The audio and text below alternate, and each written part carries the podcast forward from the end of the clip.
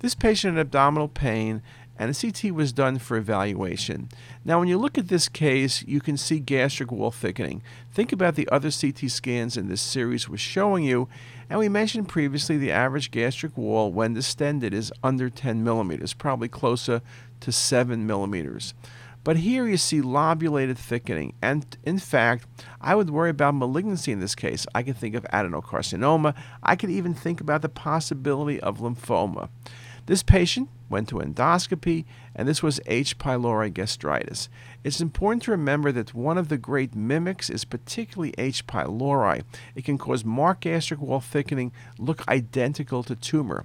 Now, I will say in a case like this, when the endoscopist comes back and tells me it was just inflammatory, I would go to them and say, Are you sure? You may need to rebiopsy. We've seen many cases where patients have been biopsied, but the biopsy didn't go deep enough it wasn't representative enough of the sample, and on the second biopsy, a tumor was found. So, again, in this case, I would have asked for a repeat biopsy. You can also see marked gastric wall thickening in processes such as Zollinger Ellison syndrome. Very impressive example. This patient was very lucky and could be treated conservatively.